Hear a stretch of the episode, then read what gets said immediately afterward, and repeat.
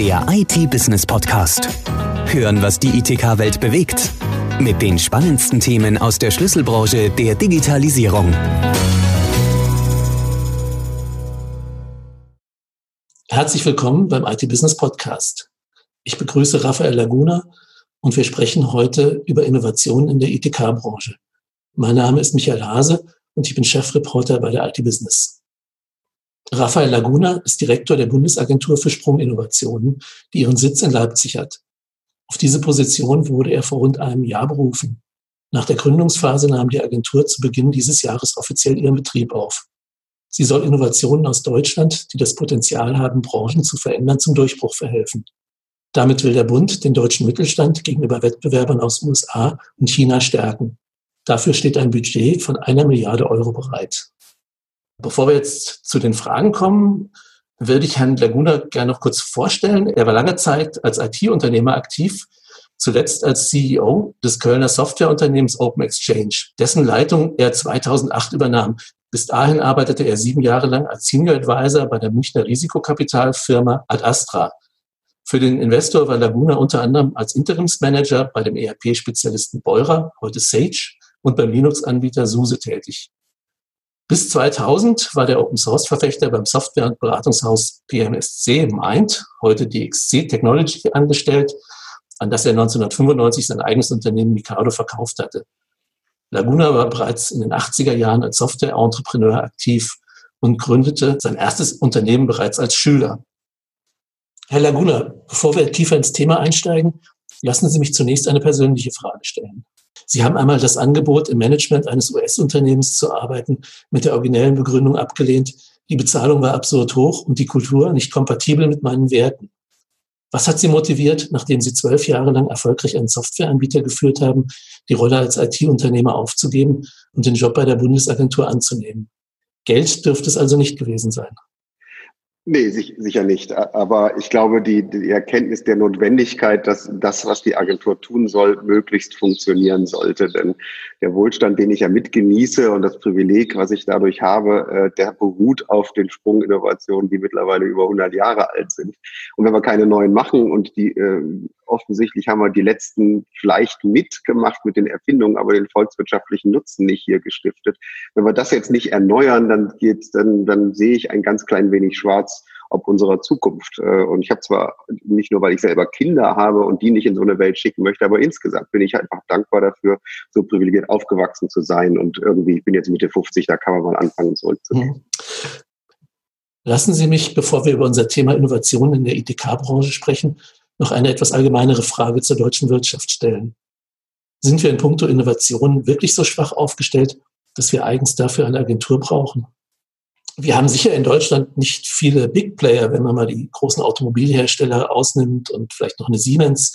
Aber wir haben doch gerade hier in Deutschland einen sehr breiten Mittelstand mit sehr vielen auch international erfolgreichen Firmen, viele Hidden Champions. Und wozu brauchen wir also eigens eine Agentur für Sprunginnovationen?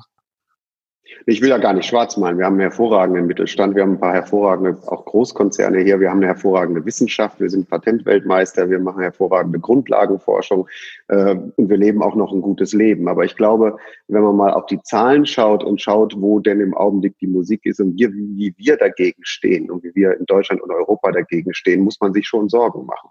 Einer dieser großen Internetgiganten ist mehr wert als der ganze DAX 30. Eine Tesla ist mittlerweile mehr wert als sämtliche Automobilkonzerne in Deutschland. Äh, jetzt kann man sagen, das ist ein Witz, der Markt übertreibt und so. Das hat man allerdings bei MP3, iPod, iPhone und so weiter auch gesagt. Da hat Nokia auch gelacht 2007, als Apple damit rauskam. Also wir müssen höllisch aufpassen, hier nicht die nächsten Nokias in diesem Kontext zu haben. Ich, mhm. ich, man, muss, man muss früh gegensteuern, deswegen mag das manchen absurd erscheinen, dass man da jetzt äh, sich solche großen Sorgen macht, aber solche Entwicklungen wieder neu aufzusetzen und neue Branchen zu schaffen, das kann ja auch gern mal eine Dekade oder mehr dauern. Deswegen ist es richtig, dass wir jetzt damit anfangen. Mhm. Da haben Sie ganz sicher vollkommen recht. Also wenn ich mir die IT-Branche angucke, da findet man gerade in Deutschland nur sehr wenige große Player. Was ist denn Ihrer Meinung nach der Grund dafür, warum wir das in Deutschland nicht auf die Kette bekommen haben, dass auch hier bei uns solche Giganten entstanden sind? Also wir haben es ja, wir haben, also ich glaube, wenn man es wenn man es ganz grundlegend erklären will, muss man muss man wirklich zurückgehen äh, zu der Nachkriegszeit. Also erstmal haben wir einen Krieg äh, angefangen und verloren und das Land war kaputt. Äh, wir haben äh, im Krieg und vor dem Krieg bereits den Brain Drain gehabt und haben also sehr viele von den Persönlichkeiten, die man eben braucht, wenn man große Innovationen machen will, des Landes vertrieben oder umgebracht. Ähm, wir haben danach waren wir natürlich sehr mit Aufbau beschäftigt und haben das extrem erfolgreich gemacht. Wir haben extrem erfolgreich inkrementelle Innovationen gemacht und sind in vielen Gebieten Weltmarktführer geworden, haben einen Mittelstand, Familienunternehmen gebildet, um die uns die Welt beneidet. Also wir haben das ja alles wirklich über Wirtschaftswunder und so weiter, haben das alles gut gemacht. Aber es war kein Raum dafür da, große Risiken einzugehen. Man musste erst mal wieder gerade da stehen. Und so ist, glaube ich, eine risikoadverse Kultur entstanden, die sich äh, in, der, in der Kultur niederspiegelt, im Ausbildungssystem niederspiegelt. Also man wird ja hier in der Wissenschaft nicht gerade motiviert auszugründen, um es mal höflich zu sagen, ne, sondern im Gegenteil, man verbleibt im Wissenschaftssystem. Und die Wirtschaft ist nicht motiviert, große Risiken einzugehen, sondern eben ist sehr motiviert, inkrementell zu verbessern. Und äh, junge Unternehmen äh, haben es sehr schwer, Risikokapital zu bekommen. Und wenn sie es bekommen und wenn es funktioniert, ist es sehr schwierig, Wachstumspotenzial zu bekommen. Sie haben ja eben meine Lebensgeschichte erzählt, die ist voll von Geschichten von Firmen, die ich aufgebaut und anschließend an Amerikaner verkauft habe.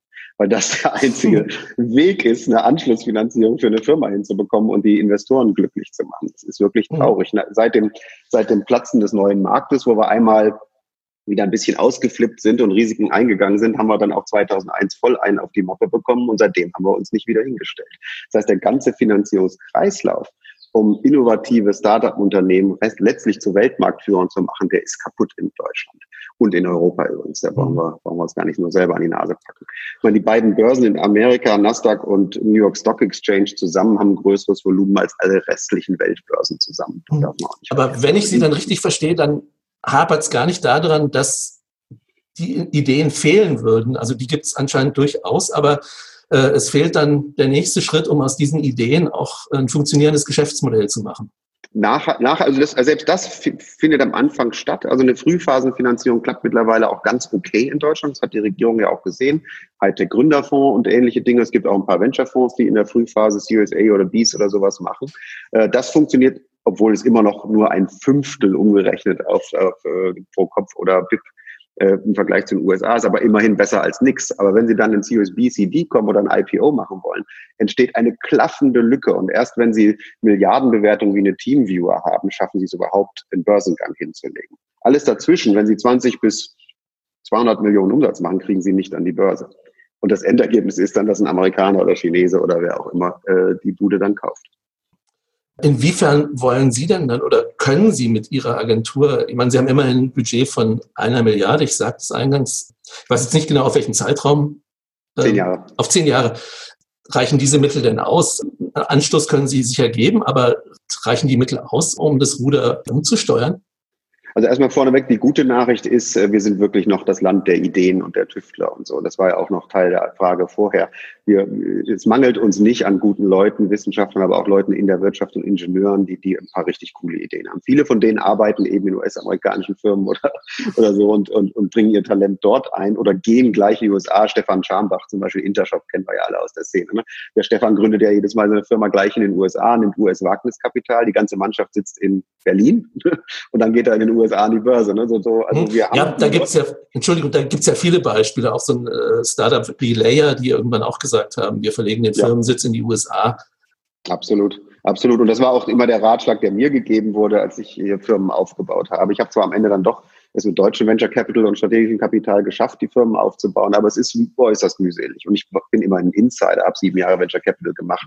Für jemanden, der da frisch reinkommt, ist das wirklich wahnsinnig schwierig. Also ich sag mal so, die, da liegt das Problem nicht. Ist das Problem Geld? Eigentlich auch nicht. Denn wir, wir sehen ja, dass eine Regierung durchaus willens und bereit ist, große Geldsummen in, in neue Technologien, wir haben jetzt Wasserstoff, Quantencomputer, Konjunkturprogramm, äh, Digitalisierungspakt der Schule und so zu packen. Das sind ja Milliarden, Milliarden und nochmal Milliarden. Das Problem ist, dass das Geld äh, schwierig ist auszugeben, qualifiziert. Von diesen fünf Milliarden, die für den Digitalisierungspakt Schule bereitgestellt worden sind, sind gerade mal 150 Millionen abgerufen gewesen, das letzte Mal, als ich geschaut habe. Und 120 davon übrigens von Hamburg. Die waren irgendwie ein bisschen fixer als der Rest der Welt, interessanterweise. Äh, und jetzt zu Corona sehen wir, dass noch nichts digitalisiert ist in den Schulen. Also jeder, der noch Kinder im schulpflichtigen Alter hat, weiß davon, ein Lied zu singen, wie, wie das nicht funktioniert. Also quasi die eigentliche Hemmnis ist, eine intelligente äh, Prospektierung zu machen, eine intelligente Projektentwicklung zu machen, die dann auch erfolgreich oder Erfolg verspricht. Und zweitens überhaupt Risiken eingehen zu können, dass man Steuergeld nimmt und damit Risiken eingeht, dass es auch mal schiefgehen kann. Mhm. Dafür sind die ganzen Mechanismen nicht gebaut und deswegen gibt es die Agentur. Diesen Mechanismus bauen wir. Darum geht's, mhm. ne, dass wir sagen, wir gehen Risiken ein, es mag auch mal schiefgehen, wir aber wenn es klappt, sorgen wir dafür, dass wir das Ganze so lange begleiten, bis wir uns sicher sind, dass es den volkswirtschaftlichen Nutzen widerstrebt. Äh, nichtsdestotrotz höre ich aus Ihrer Antwort heraus, dass das allein nicht ausreichen wird, wenn Sie jetzt gerade auf den Digitalpakt Schule referenziert haben. Letztlich brauchen wir eigentlich viel, viel größere digitale Kompetenz in der Breite, weil das Beispiel zeigt ja, dass in den Schulen die Verantwortlichen zu wenig in der Lage sind, Szenarien sich auszudenken, für die sie diese Gelder abrufen können. Man muss ja äh, begründen, warum man jetzt diese Förderung aus dem Digitalpakt haben will. Und da hapert es ja offensichtlich schon an grundlegenden Kompetenzen, überhaupt die geeigneten Anträge zu stellen. Ja, ja, absolut, absolut. Und das, das ist erstmal eine Feststellung, dass das so ist, ne? dass die Schulen nicht gesegnet sind mit besonders viel Digitalkompetenz. Ich weiß auch jeder, der Kinder an der Schule hat, ne? das, das ist so. Zweitens sind diese Programme häufig so aufgesetzt, dass sie einfach zu kompliziert sind. Ne, warum, warum lassen wir nicht mal ein paar IT-Experten ran, die Pakete definieren für Schulen? Ne? Dass wir sagen, wir kategorisieren mal die Schulen. Das braucht man sich wahrscheinlich gar nicht mehr ausdenken. Das gibt's schon. Und für die machen wir jetzt Digitalisierungspakete. Und da muss man nur noch ein Kreuzchen machen und abschicken. So, dann wird ja was passieren. Ich denke, die Industrie in Deutschland steht bereit, sowas zu machen und diese Dienstleistungen dann auch abzuliefern, die dann hochstandardisiert sind. Das heißt, der eigentliche Kern ist, dass wir wesentlich mehr Digitalkompetenz in der Politik aufbauen müssen, damit wir sowas äh, systematisch end-to-end -end denken können und sagen, also wenn wir fünf Milliarden bereitstellen, dann auch mit so einem Programm, was von Experten entwickelt wurde, was mit der Industrie abgestimmt ist und dann hauen wir es raus. Hm.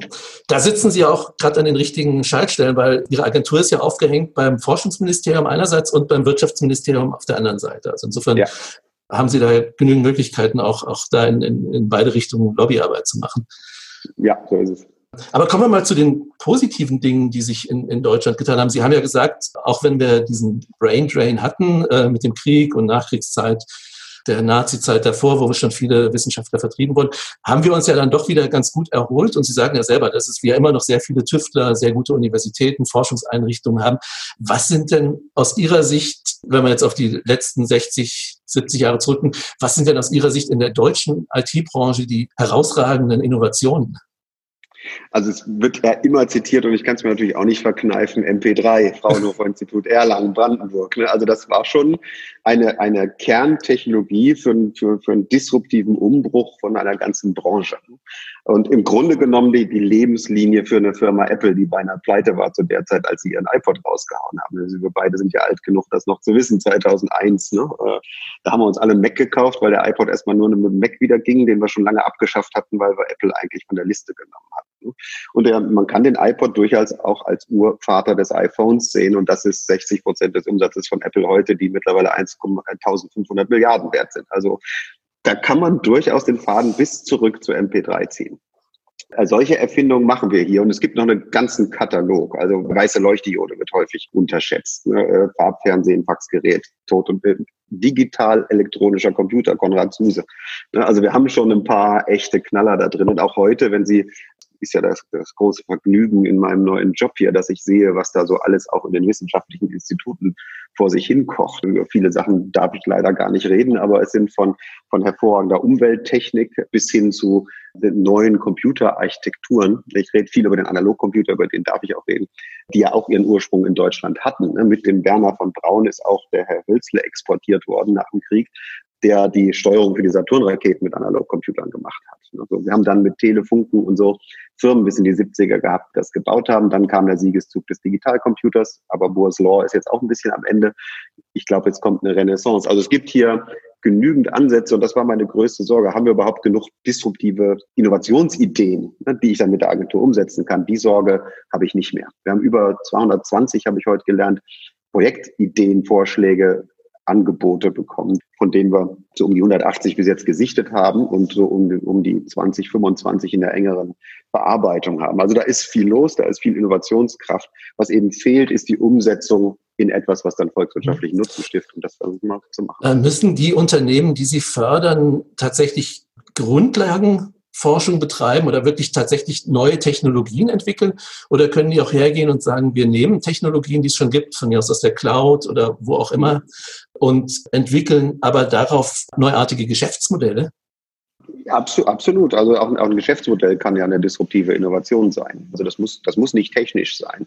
Äh, wir haben ein, ein Projekt, über das wir auch reden, das ist Sovereign Cloud Stack, was ja unserer Community, die hier zuhört, wahrscheinlich sehr nah ist, dass wir einfach mal aus den Open Source Komponenten, die es gibt, einen zertifizierten Stack machen für, den, für das Angebot von Infrastruktur und Plattform-Services. Also quasi der, der reine Open Source Hyperscaler Service, den dann jeder nutzen kann und daraus eine Dienstleistung machen kann, anbieten kann, um für den Konsumenten dieser Dienstleistung schaffen wir einen freien Markt, weil eben alle den gleichen Stack anbieten. Dadurch sind die Workloads auch portabel zwischen den Anbietern und jeder kann mitspielen, so wie sich das in der freien Marktwirtschaft gehört sozusagen. Und jeder kann es auch selber betreiben. Das heißt, man kann auch on und off Cloud gehen, so, so viel man möchte. Das ist etwas, wo wir ja eigentlich in Anführungszeichen nur ein Team haben, was sichtet, was es gibt, die Lücken identifiziert, die versucht zu schließen über Aufträge, die da rausgegeben werden und eine Standardisierung aller DIN für einen Cloud-Stack vorantreibt. Mhm. Ist nicht Open Source auch ein Beispiel für eine Technologie? Es ist zwar nicht in Deutschland erfunden worden, aber ist doch wir, von der Frühzeit her auch durch deutsche Firmen massiv vorangetrieben worden. Also SUSE fällt mir ein, Open Exchange, also Ihr Unternehmen ist sicher auch ein Beispiel dafür. Also würden Sie da auch Innovationen in Deutschland jetzt rückblickend sehen, was das Thema Open Source angeht? Ich meine, Sie haben vollkommen recht, das Geld haben andere damit gemacht. Die größte Wertschöpfung hat sicher Red Hat geleistet die Unternehmen für über 30 Milliarden Dollar an IBM verkauft haben. Aber nichtsdestotrotz ist da auch in Deutschland einiges aufgebaut worden. Ja, ich glaube, Open Source ist ein gutes Beispiel dafür, wie unsere europäische Kultur auch Dinge anders angeht. Ich, ich glaube, dass unsere, unser Wertesystem auch ein ex, echter Exportschlager sind. Open Source nimmt ja eigentlich das, was wir in der Aufklärungsphase uns erdacht haben und schließlich zu der Wissenschaft entwickelt haben.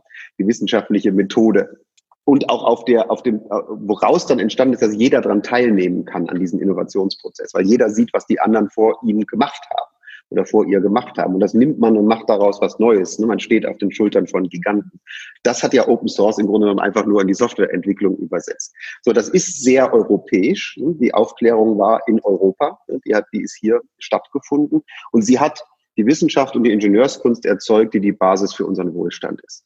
Jetzt zu sagen, das übertragen wir jetzt ins Digitale, ist ein sehr logischer Schritt. Wenn wir uns anschauen, wie die Silicon Valley oder die China-Methode der Digitalisierung ist, so ist sie sehr monopolistisch orientiert.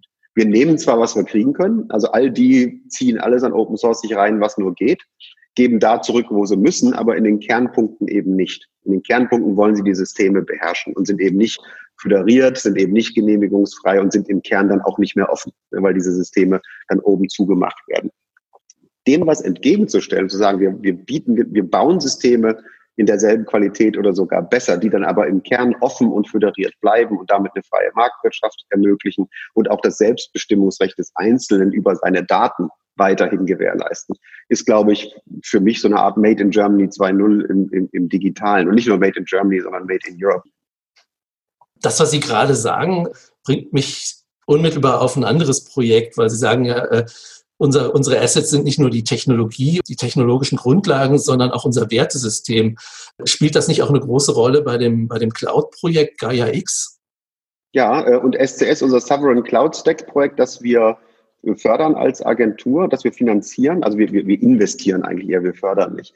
Äh, dieses äh, ist ein Teil von Gaia X. Wir sind sozusagen die, die, die Kelleretage von Gaia X, dort wo der Strom verbraucht wird und wo es warm wird. Ne? Da, läuft, da ist SCS und obendrauf wird ja dann eine Datenökonomie gebaut. Also äh, SCS ist Teil von Gaia X. Wie sehen Sie denn die Chancen von Gaia X, sich im, im, internationalen Wettbewerb zu behaupten? Es wird ja immer gesagt oder zitiert, wie groß das Forschungsbudget von, von AWS, Microsoft und Google ist und dass dagegen das, was wir, also die Beträge, mit denen wir hier in Europa aufwarten, äh, eigentlich verschwindend gering sind. Jein. Ne? Also ich glaube, was wir, und das geht wieder zurück auf Open Source, wenn, wenn wir mit Hilfe von Open Source die Kollaboration des ganzen Restes vereinfachen, nenne ich das mal, dann sind wir viel größer als Microsoft und Amazon zusammen. Die Monopole sind immer nur so groß, wie sie selber es sind. Und selbst wenn wir sagen, okay, Amazon hat 35.000 Leute auf der AWS-Entwicklung, das ist viel, und die fügen 30 Prozent jedes Jahr hinzu, also nächstes Jahr sind es 45.000 oder 50.000 oder sowas, das ist ja nichts im Vergleich zur ganzen ITK-Szene. So, das heißt, wenn wir jetzt die irgendwie orchestriert kriegen und die am gleichen Strang ziehen, in der freien, im, mit den Prinzipien der freien Marktwirtschaft, dann ähm, würde ich da auch keine Angst vor den Zahlen von den Großen haben. Ihr Budget ist jetzt erstmal auf zehn Jahre angelegt. Wo werden wir denn nach Ihrer Prognose in zehn Jahren stehen? also nochmal aufs Budget. Das sind jetzt Zahlen. Also wir haben jetzt erstmal, wir legen los. 100 Millionen im Jahr investieren ist auch nicht so einfach. Ne? Wir müssen jetzt erstmal eine Maschine bauen, die das kann. Wenn wir das sinnvoll können und wir bauen eine Maschine, die auch 500 Millionen sinnvoll investieren kann, dann werden wir die 500 Millionen auch finden. Geld, Geld ist wirklich nicht die Beschränkung, sondern, die, sondern einem, äh, etwas zu bauen, was dieses Geld intelligent investieren kann. Der, der Feedback die Feedback-Schleife kommt ja sofort. Also ich hoffe, dass wir in fünf bis zehn Jahren ein paar neue Sprunginnovationen in Deutschland geschaffen haben und die sich dann eben auch volkswirtschaftlich niedergeschlagen haben.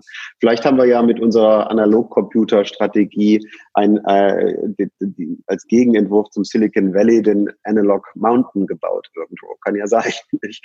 Oder wir haben Wirkstoffe gefunden gegen Geißeln der Menschheit, die, die wir auch ausrollen können und jedem zur Verfügung stellen können.